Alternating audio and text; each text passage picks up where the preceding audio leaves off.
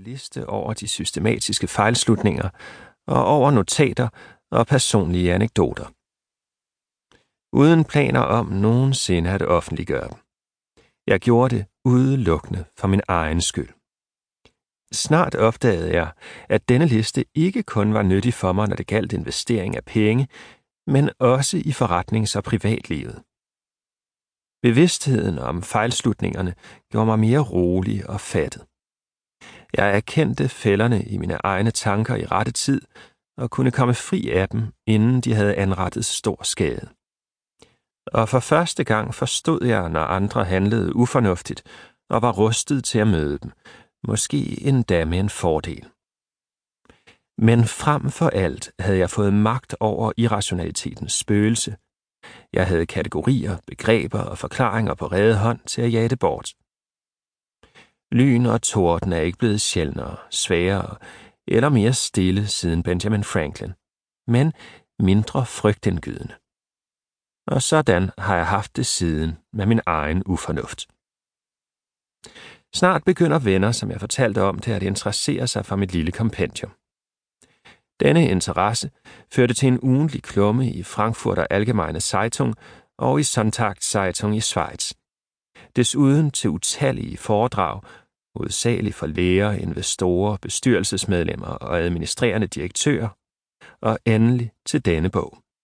Voilà, du sidder med den i hånden nu.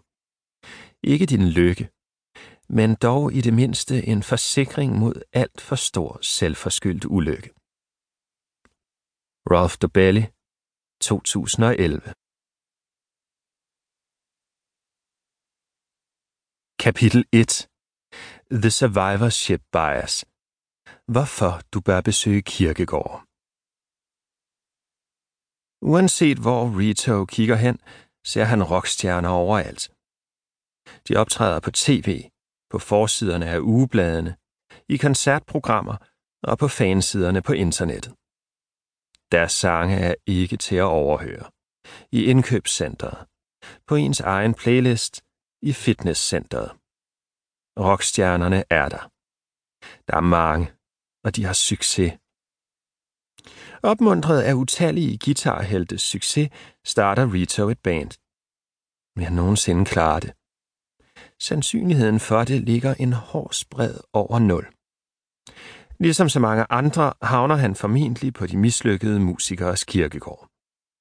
Denne begravelsesplads rummer 10.000 gange så mange musikere som showscenen, men ingen journalister interesserer sig for dem, det ikke lykkedes for. Med undtagelse af de udslugte stjerner.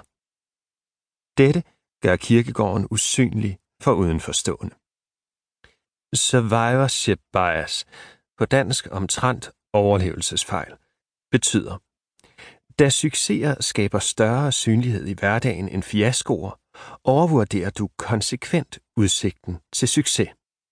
Som udenforstående ligger du ligesom Rito under for en illusion.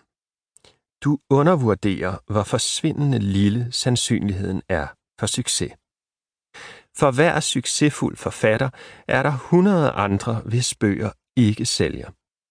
Og for hver af dem er der igen hundrede, som ikke har fundet et forlag. Og for hver af dem er der igen hundrede med et påbegyndt manuskript i skuffen.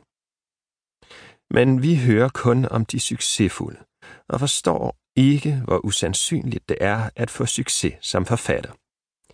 Det samme gælder for fotografer, erhvervsdrivende, kunstnere, idrætsudøvere, arkitekter, nobelpristagere, tv-studieværter og skønhedsdronninger. Medierne har ingen interesse i at grave på de mislykkedes kirkegård. Det er heller ikke deres ansvarsområde. Det vil sige, at du må overtage dette tænkearbejde, hvis du vil svække the survivorship bias. Senest når det handler om penge, vil du blive ramt af the survivorship bias. En ven er ved at starte en virksomhed op. Også du hører til kredsen af potentielle investorer. Du øjner en chance. Det kunne blive til det næste Microsoft. Måske er du heldig. Hvordan ser virkeligheden ud? Det mest sandsynlige scenarie er, at firmaet slet ikke når at komme ud af starthullerne. Det næstmest sandsynlige er,